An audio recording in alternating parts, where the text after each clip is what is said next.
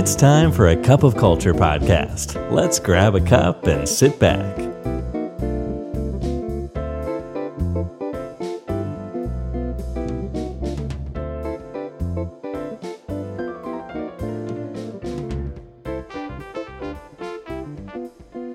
สวัสดีครับ ได้เวลาจิบกาแฟคุยกันเรื่องวัฒนธรรมองค์กรกับ a c u p of Culture แล้วนะครับ อยู่กับผมนะครับท็อปนัทวุฒิหานสวนครับ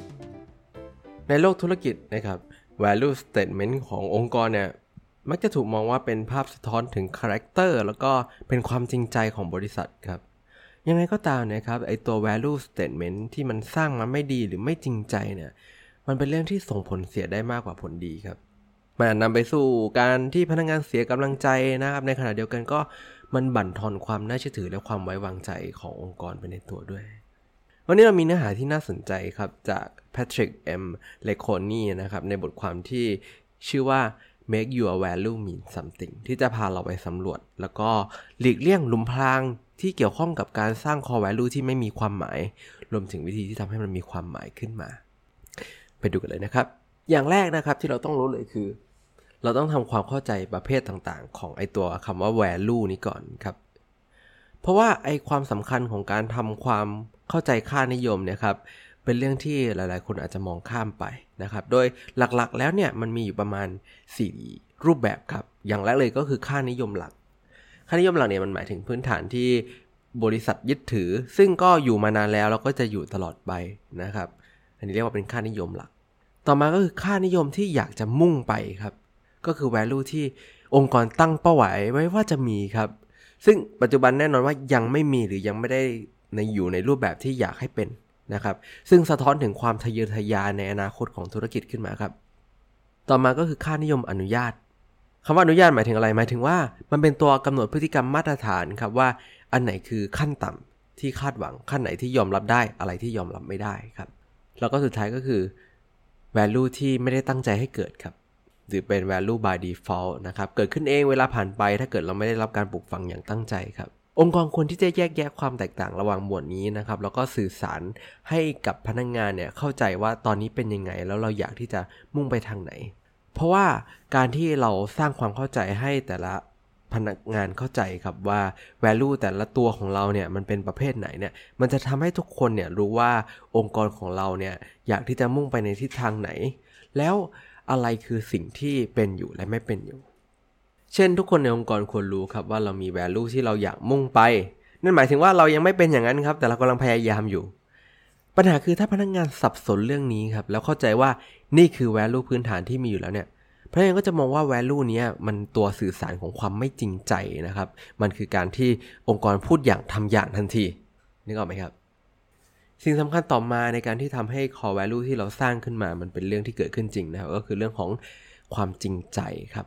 เราต้องแสดงความจริงใจให้ถึงที่สุดครับ คือการที่องค์กรเนี่ยควรระวังไม่ให้ทำกับ value เหมือนเป็นสิ่งที่ทำครั้งเดียว แล้วมันจบไปครับ เหมือนเป็นการเปิดตัวสินค้า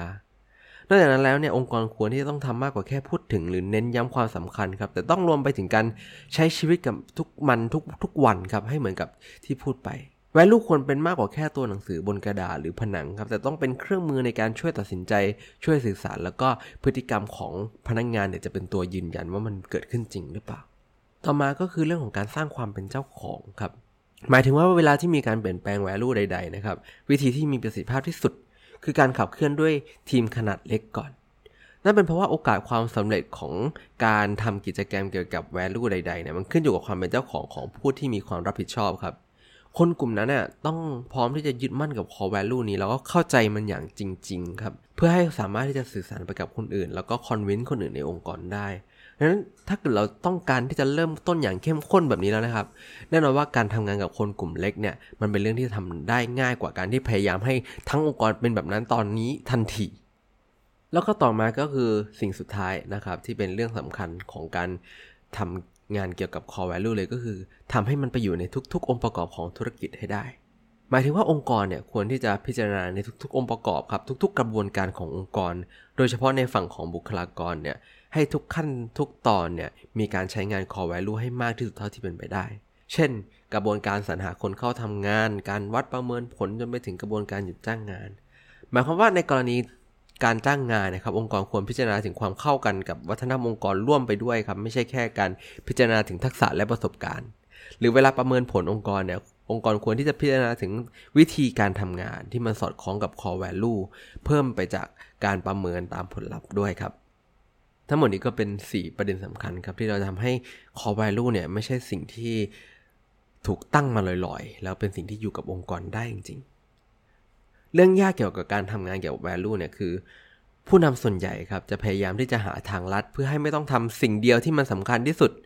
ซึ่งสิ่งนั้นคือการทำตามอย่างจริงจังครับทำให้เป็นแบบอย่างไป มันเป็นเพราะว่าการที่จะทำมันให้ได้เนี่ยครับ มันต้องอาศัยทั้งความตั้งใจ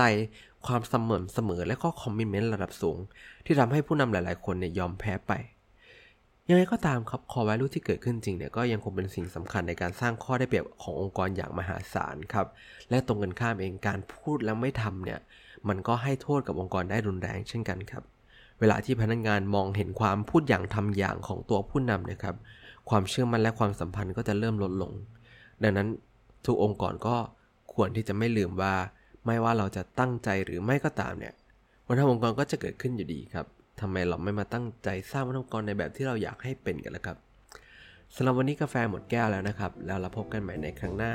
สวัสดีครับ